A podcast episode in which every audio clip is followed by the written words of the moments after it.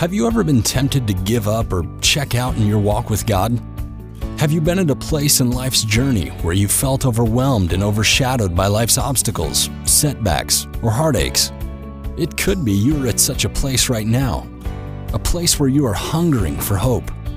If so, then Hope Along the Journey podcast is a ministry of encouragement created specifically with you and others just like you in mind. And now, here is your host, Mark Cravens, to share a word of encouragement with you today. Thank you for listening today to this episode of Hope Along the Journey. Hi, I'm Mark Cravens. I'm the podcast host, and it's a joy to have you with us as we share today a message of hope and encouragement found in God's Word. Before I begin talking today on the subject of storms and the storms of life, I just want to encourage you to just take a few moments to do a couple of things if you would. First of all, we'd love to hear from you, so shoot us an email at hopealongthejourney@gmail.com. Again, that's hopealongthejourney@gmail.com. We'd love to hear something from you, so shoot us an email. Also, we'd like for you to subscribe to our newsletter.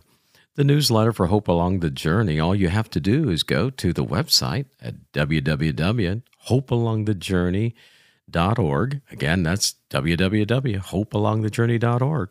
And when the screen prompt comes up that says stay in touch, then if you would just put your email address in there and we'll get you on our newsletter. Our newsletter goes out monthly or bi-monthly, and you will be able to stay in touch with some of the activities and things that have been going on through Hope Along the Journey and its ministry. I also would like for you, if you would, to just give us a good rating for those of you that listen by way of podcast. If you're on Apple or some other venue of podcasting that allows you to give us a good rating, we'd love to get a 5-star rating and a couple of nice remarks from you. I would really, really love for you to do that. That would be so helpful. For those of you who are listening to the weekly Sunday broadcast, if you would, share it with a friend. Why don't you call somebody up and say, hey, you need to listen to this Hope Along the Journey. There's a lot of great encouragement there. And so if you would share this with others, we would deeply, deeply appreciate it. On a personal note, I want to thank all of you who have been praying for my mother, as numbers of you responded to my posting on Facebook. My mother was in the hospital off and on for a couple of weeks, and now is finally in rehab and is doing much better. And I want to thank all of you for your prayers for my mom. It means so much to me that many of you took the time to shoot me a little note on Facebook or through another venue to just let me know you were praying for her. And so she's doing better. Keep praying for her, and hopefully she's going to make a full recovery soon. As you're listening to this episode of Hope Along the Journey, this is the week of my birthday. I can't believe I'll be 59 years old this week. That's hard to believe. But as I'm recording this, I'm actually down in the Smoky Mountains, sitting in a motel room in Creekstone Inn, looking out at the beautiful window, and the ducks and the geese are on the creek just right below the balcony here. And so I'm celebrating my 59th birthday. So, wow, time flies, doesn't it? But thank you, all of you, for your support of this ministry. Thank you for all of you who gave during the fall fundraising drive. Just to let you know, as I mentioned, that we give 20% of everything that comes in to missions. And we are right now in the process of releasing $800 in funds to go to India to buy blankets for homeless people in some of the most rundown, worst circumstances in various cities, especially among the very poverty-stricken and among those that are suffering with disease. It's just it's a very sad situation. But the ministry that we're sending the money to is going to be buying blankets for beggars. That's what they're calling it. And they are buying, with this $800, they should be able to buy 400 blankets to give out and to distribute to homeless beggars on the streets. And so thank you for your giving. May God bless you richly. I want to take a moment and kind of set up what I want to talk to you about today. Maybe it's because of what I've recently went through with my own mom in the last 2 to 3 weeks and the storm that came into her life that resulted in a storm that came into all of our lives. Or maybe it's just the fact that as a pastor, I hear a lot of people and have the honor of getting to share in a lot of people's lives and hear their stories. And it seems like a lot of my friends, a lot of people I'm pastoring are going through some difficult times. And so maybe that's what's prompted me to share with you what I want to share today. But one of my favorite stories is found in the Gospel of Matthew. And Jesus has fed the multitudes, a remarkable story. This is on the heels of the death of John the Baptist. And Jesus' disciples wanted to go out into a solitary place just to be alone, just to rest. But instead, here came the multitudes, here came people with all of their needs and all their problems. And then, of course, the incredible miracle where the loaves and the fishes were multiplied and fed the multitude. And when it was all over, there were like 12 baskets full that were left. But then now comes this remarkable scene that Jesus is sent the multitudes away. And then it says in Matthew chapter 14, verse 22, we read that immediately Jesus made his disciples get into the boat and go before him to the other side while he sent the multitudes away. And when he had sent the multitudes away, he went up into the mountain by himself to pray. And when the evening came, he was there alone. But the boat was now in the midst of the sea, tossed by the waves, for the wind was contrary. It was against them. And now in the fourth watch of the night, Jesus went to them walking on the sea. And when the disciples saw him walking on the sea, they were troubled, saying, "It is a ghost." And they cried out for fear. But immediately Jesus spoke to them, saying, "Be of good cheer. It is I. Do not be afraid." Peter answered him and said, "Lord, if it is you, then command me to walk with you on the water." And he said, "Come." And when Peter come down out of the boat, he walked on the water to go to Jesus. But when he saw that the wind was boisterous, he was afraid, and beginning to sink, he cried out, saying, "Lord, save me." And immediately Jesus stretched out his hand and caught him and said to him, "O you of little faith, why did you doubt?" And when they got in the boat, the wind ceased. Then those who were in the boat came and worshipped him, saying, "Truly, you are the Son of God." What a remarkable night. What an unforgettable night in the life of these disciples. Jesus is sending the multitudes away, and he's going to go up into the mountain to be alone to pray. If you follow the life of Jesus, this was very customary that after having expended himself and given himself emotionally and physically for the people, he would then withdraw and find time to just be alone in communion with his heavenly Father. But what is really strange about the story is that Jesus is sending the disciples away. He constrains them, he forces them to get into a ship and tells them to go to the other side. I've often wondered why Jesus had to constrain them to get into the ship. It seems as if they were reluctant. And so Jesus commands them. He makes them take this voyage. It could have been they were just tired and weary. It might have been that some of these men, having spent a good many years of their life on the Sea of Galilee, kind of had the perception that this was not a good idea based on the elements that were working that evening with the wind and all of that. It may have been the fact that they didn't understand why he was sending them away or how he was ever going to get across the sea to them later on the next day. I don't know, but nonetheless, obedient to their Lord, doing what he asked them to do, they got into this ship and began the voyage that they never made until the storm came. And then the next thing you know, they're bailing and they're rowing and they're tossed and they're caught in the grip of this angry storm.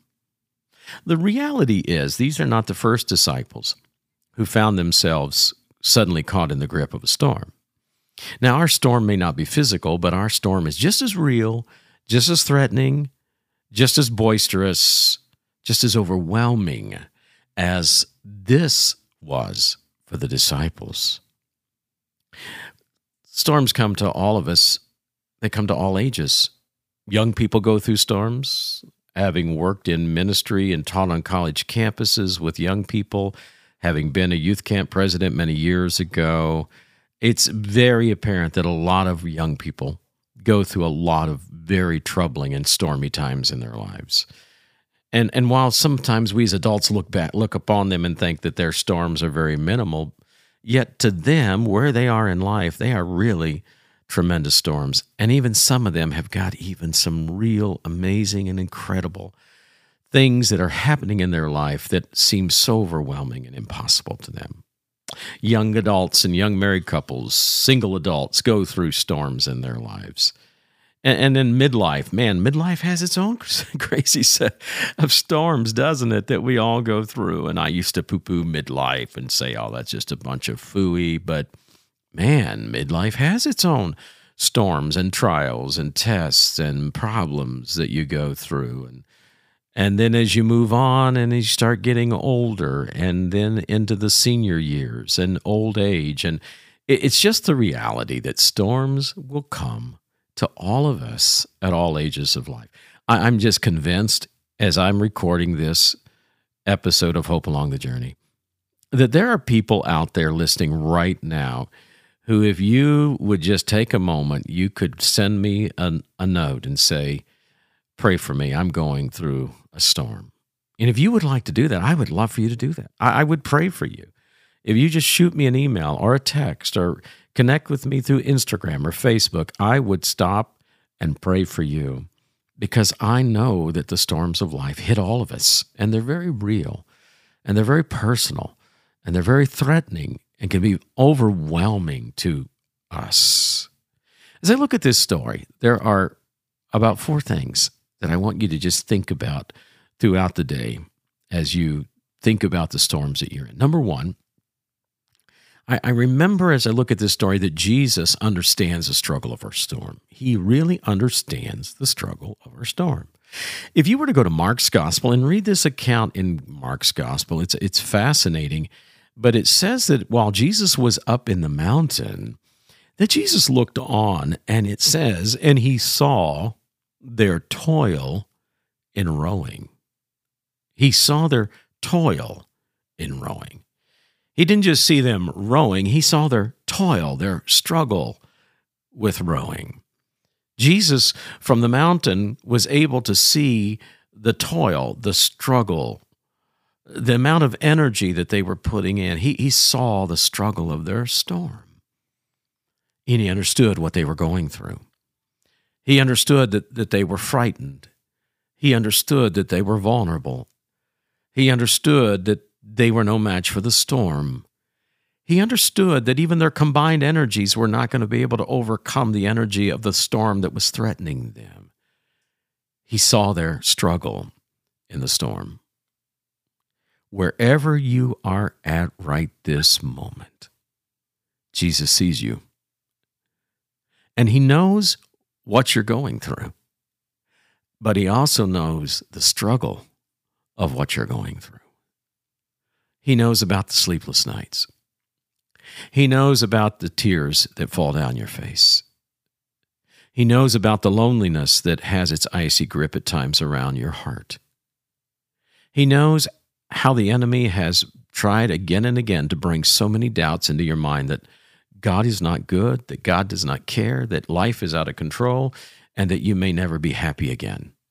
All of those things that come into our life through various circumstances and storms, whether they be physical storms or emotional storms or financial storms or marital storms or whatever storms we're going through, I want you to just remember right now, this moment as you're listening, Jesus understands.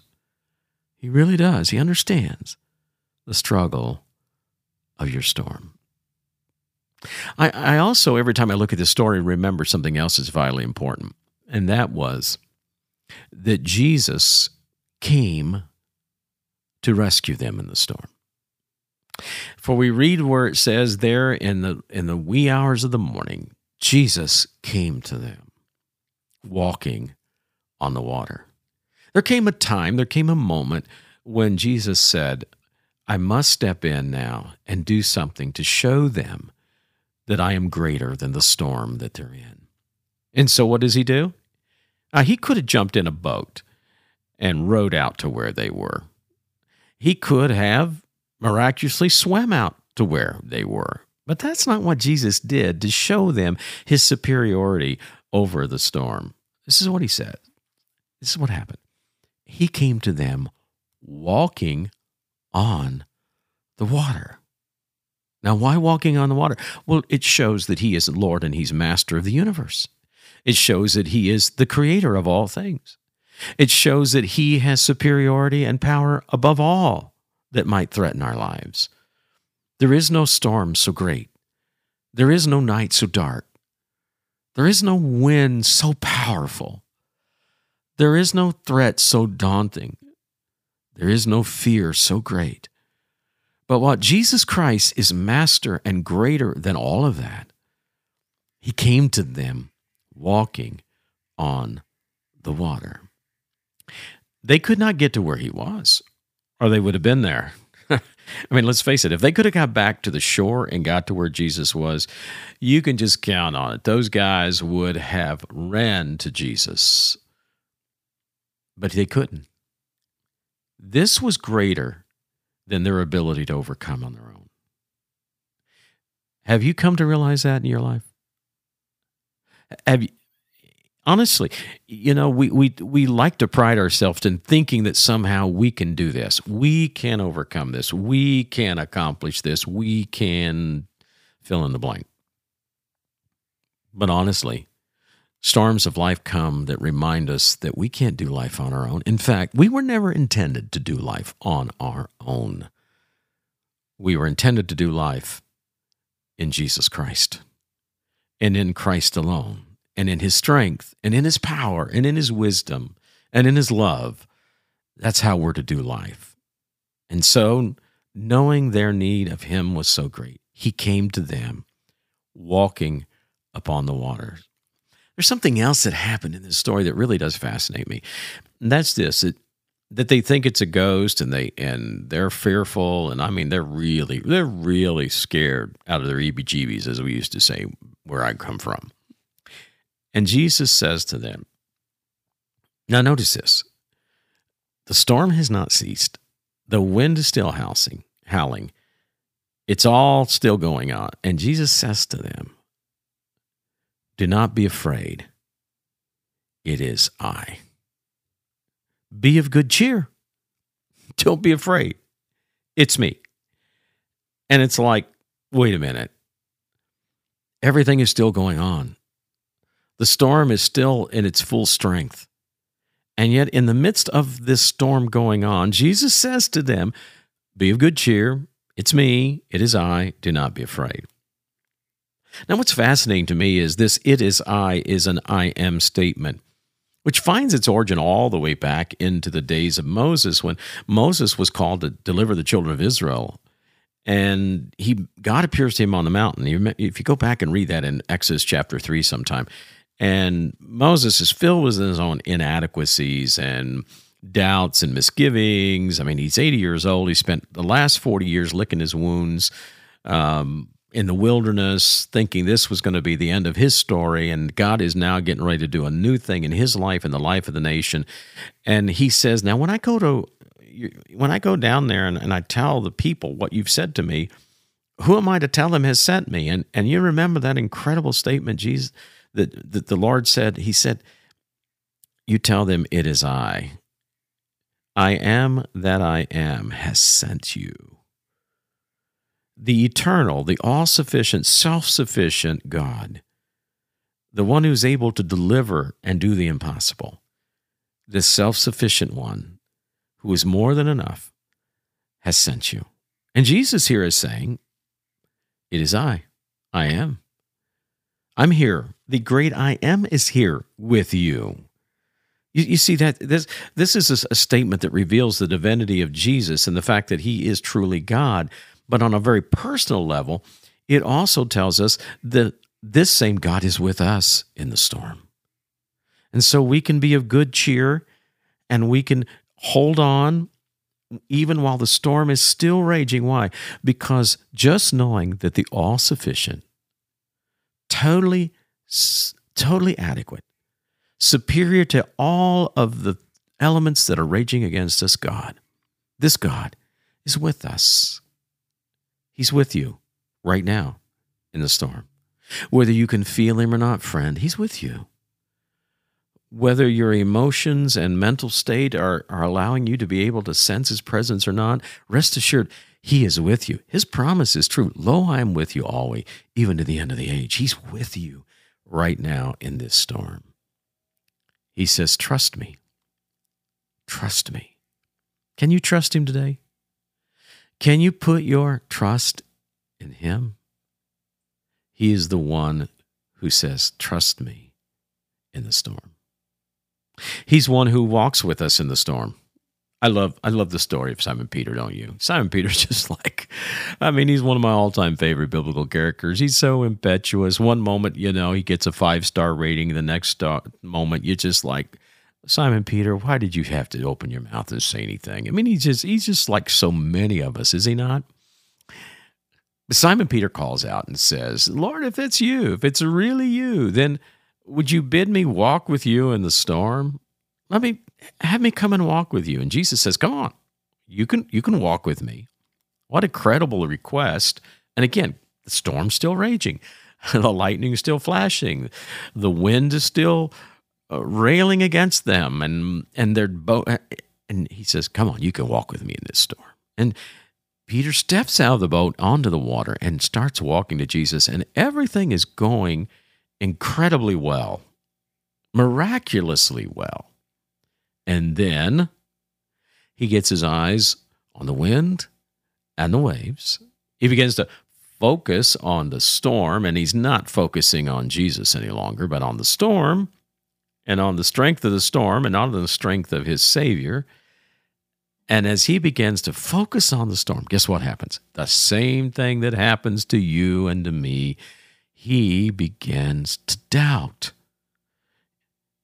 Doubts begin to flood his mind and his heart, and as doubts arise, he begins to sink.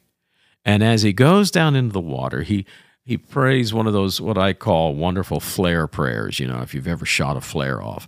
It's just a flare prayer. Lord, save me, blah, blah, blah. You know, it's just like, but you know what? It's amazing to me how in the Word of God, sometimes the briefest of prayers have had some of the most incredible answers. And in that moment, as he prayed that simple but needful prayer, Lord, save me, a hand stretched out immediately and got a hold of him and lifted him up from the waters. And Jesus looked at him and said, why did you doubt me? Oh, you of little faith, why did you doubt me? Why didn't you keep your trust in me? And it's so easy, is it not, for all of us to begin to doubt when the storms and the winds begin to howl around us. You know what? Every time I read this and it says, and immediately Jesus stretched out his hand, it just reminds me that we do not serve one who is reluctant to respond to us. But we really serve one who is always ready to respond to us. Isn't that beautiful? He's ready to respond. Immediately he stretched out his hand, caught him, and lifted him up out of the waters. Where are you today? Are you drowning? I mean, come on, let's be serious. Let's have a reality check here. Do you feel like you're going under? You feel like that? You've got your eyes on so much of what's happening around you that you've totally lost your focus. Can I tell you, pray this prayer and cry it from the depths of your heart. Lord, save me. Lord, help me. Lord, please reach down and get a hold of my hand. I want to tell you, the same one who got a hold of a doubting disciple named Simon Peter and lift him above the waters wants to grab a hold of your hand today, and he wants to lift you above the waters. And when they got into the ship, the wind ceased, and they said, truly this is the Son of God. You know, one of the things that the storms that I've gone through have taught me, one of the things is this: that he is really who he is promised to be. He is truly the Son of God. You see, if you never go through a difficulty or a challenge or a storm like this in your life, you never know that he's enough until he's all you have.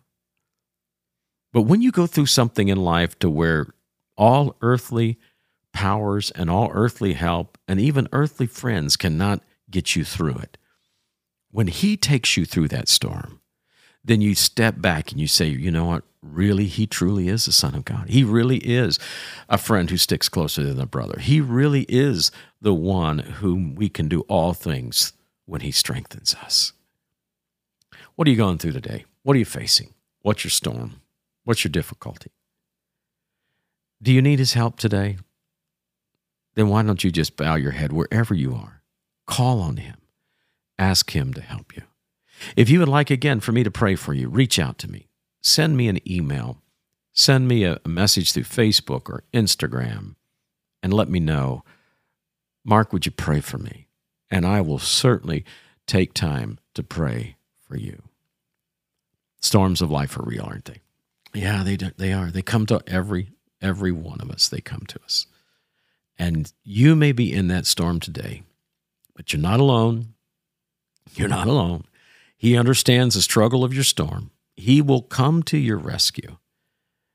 He's asking you to trust him and rely on him, and he will walk with you through the storms. Again, I just want to thank you for being part of the Hope Along the Journey ministry. I want to take time again as I celebrate my 59th birthday this week to just thank all of you for your prayers, your support. It's hard for me to even put into words how much I appreciate all of you and all that you do for this ministry. I appreciate those of you that when I meet you, you come up to me and say, hey, Mark, I listened to the podcast, or I listened to the broadcast on the radio. Thank you so much for that. And I want you to know that you're a blessing to me and to this ministry. Stay encouraged. Keep trusting in God, believing in him.